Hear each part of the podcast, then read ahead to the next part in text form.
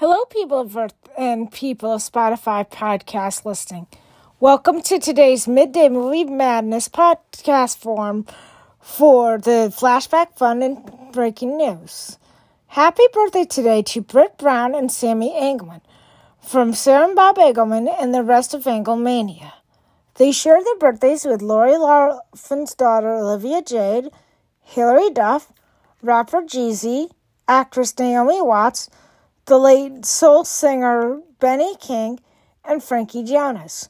Today is the debut anniversary for 2007's The Game Plan, 2012's Pitch Perfect in Hotel Transylvania, 2001 Zoolander, which was the very first comedy to open up after 9 11, and Hearts in Atlantis, the 2008 Ugly, Better TV, Ugly Betty TV show, 2018's Free Solo, Hellfest, Night and Night School, 2019 Smallfoot, and the 2003 show Cold Case.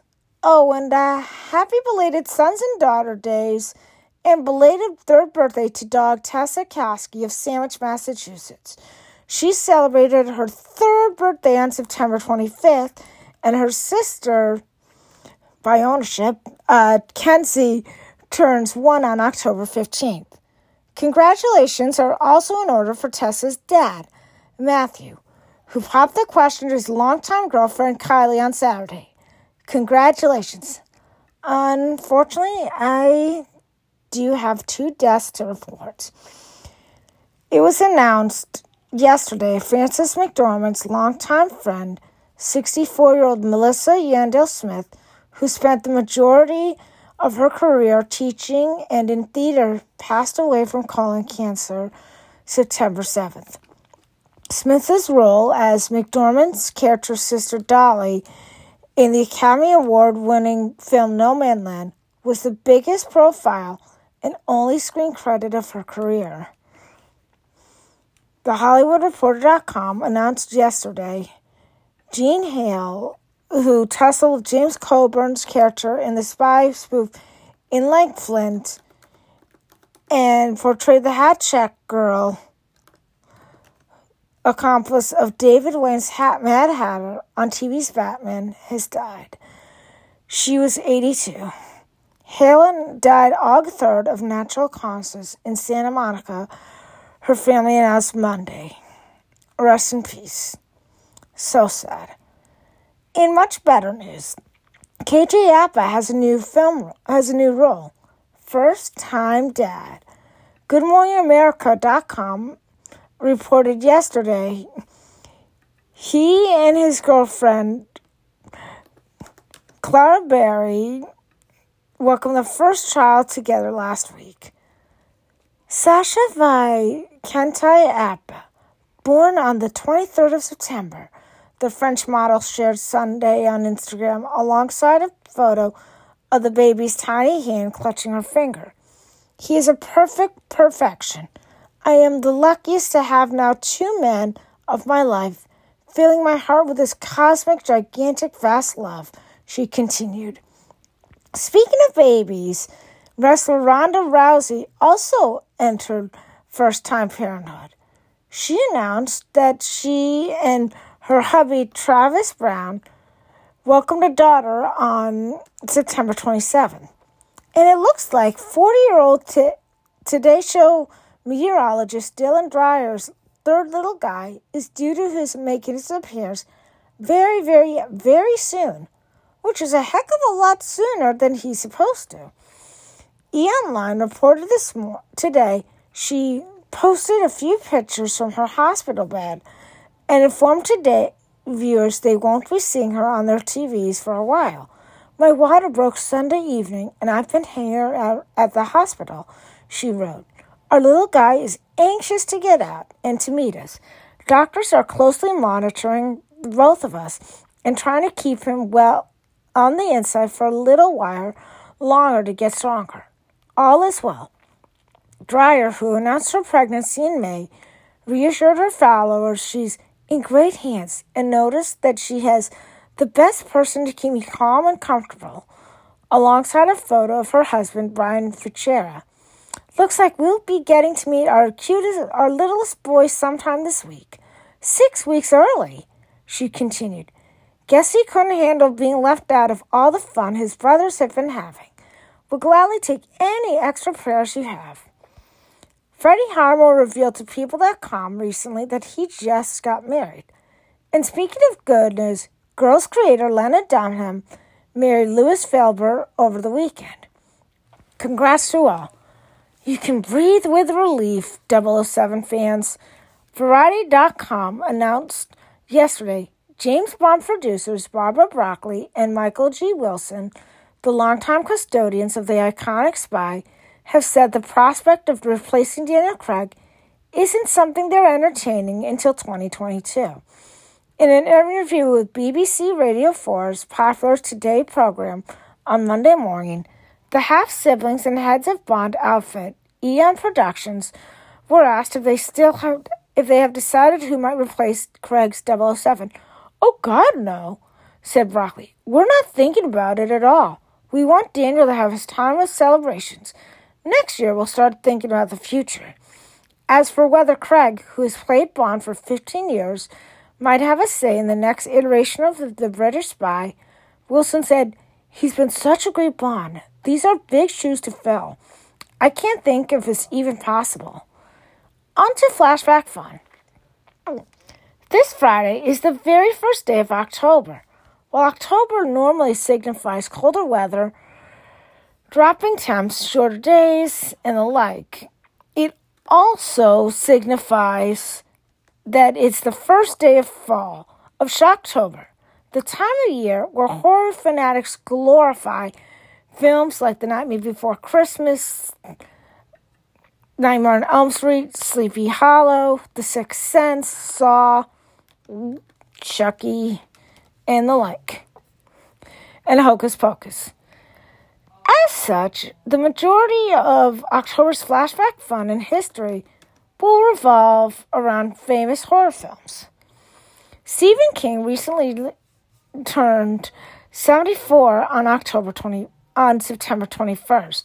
In his honor, and because she loves watching me squirm like a worm doing horror films, major horror fan Cassie Laughlin of Hyannis has suggested not one, but two Stephen King horror film adaptations for this week's flashback fun. Over the decades, there have been over a hundred TV and film projects inspired by, based on his works, including The Shining, Hearts in Atlantis, The Green Mile, 1983's The Dead Zone, the 1990 It miniseries, and dare I even go there? 2017's mega flop, The Dark Tower, along with numerous others. However, none of these would have been possible if not for a single film that secured his r- role in Hollywood. Brian De Palma's supernatural horror film, Carrie, starring the talents of Sissy Spacek, John Travolta, Nancy Allen, PJ Soles, Betty Buckley, Piper Laurie, and Amy Irving. The November 3rd, 1976 release, which came out which came from King's debut 1974 novel, is so, I mean, had such an enormous impact on popular culture, it doesn't even need a recap whatsoever. According to its Wikipedia page, De Palma was intrigued by the story and pushed for the studio to direct it, while Spacek was encouraged by her husband to audition. The film became a critical and commercial success grossing over $33.8 million against its $1.8 million budget. Carrie is one of the very few horror films to be up for more than one Academy Awards. At the 49th Academy Awards, Spacek and Laurie received nominations for both Best Actress and Best Supporting Actress.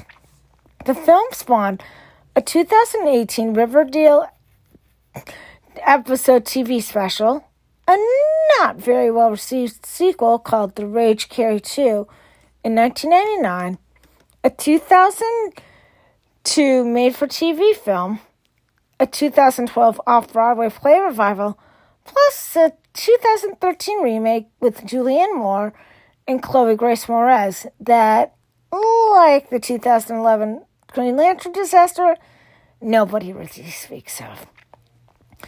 Did you know that the name of the high school is Bates High, a reference to Norman Bates from 1960's Psycho? In addition, the famous four note theme from Psycho is repeated throughout the film. And this was John Travolta's first movie role. He auditioned on a lunch break while filming Welcome Back Kotter. And indeed, he even showed up for still dressed as Vinnie Barbarino. Tommy Lee Wallace's 1990 It miniseries, adapted from the 1986 spine King novel of Kings, made millions of people get coulrophobia. That's the fear of clowns. From Tim Curry's Pennywise, the Dancing Clowns. But on September 8th, 19, I mean 18, 2017, Bill Skarsgård brought the shape-shifting, titular demonic being to an entirely different level and petrified millions of moviegoers with it, also known as It Chapter 1. Also starring the talents of Jason Rayne Taylor, Jason Lieberher, Sophia Lillis, Finn Wolfhard, Nicole Hampton, Nicholas Hampton, Jack Dylan Grazer, and many others. Just like Carrie, this coming of age supernatural horror film doesn't even need a plot recap whatsoever.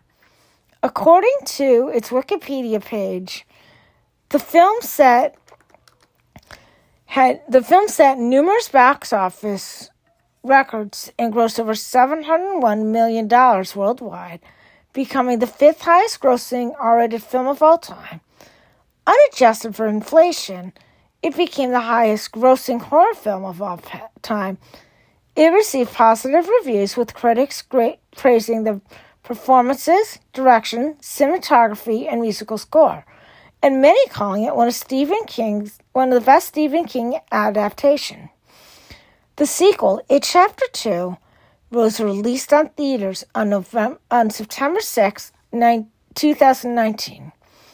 Did you know that in real life Bill Skarsgård really was able to set, smile in a weird way. That it intrigued director and is now Pennywise's iconic smile.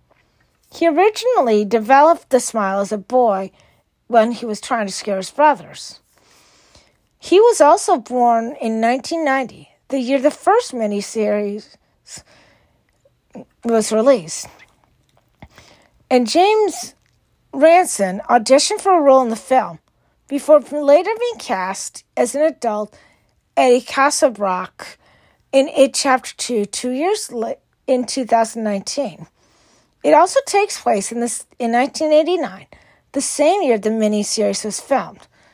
That's all for this week's Flashback Fun. Join me sometime tomorrow for this week's At Home Midday Movie Madness as Venom and Carnage finally have their long awaited fight. Speaking of familiar faces, da da da da, da da da da, da da da da, da da da da. They're creepy and they're kooky, mysterious and spooky, coming back for their animated sequel movie, The Addams Family. Da da da da. All that and much more coming up on tomorrow's at home show. So mentally escape to Hollywood and forget your woes, at least for a short bit, by checking out Midday Movie Madness on 90.7's Facebook page for the show's Facebook Live video. Spotify and Anchor podcast listeners, get ready.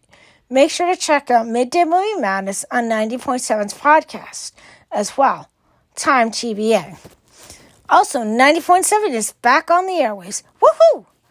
Tune in in your radio dial to 90.7 WKKL. Not on Cape Cod at the time? Be sure to tune into 90.7 WKKL on your TuneIn radio app. See you soon, my minions. Bye.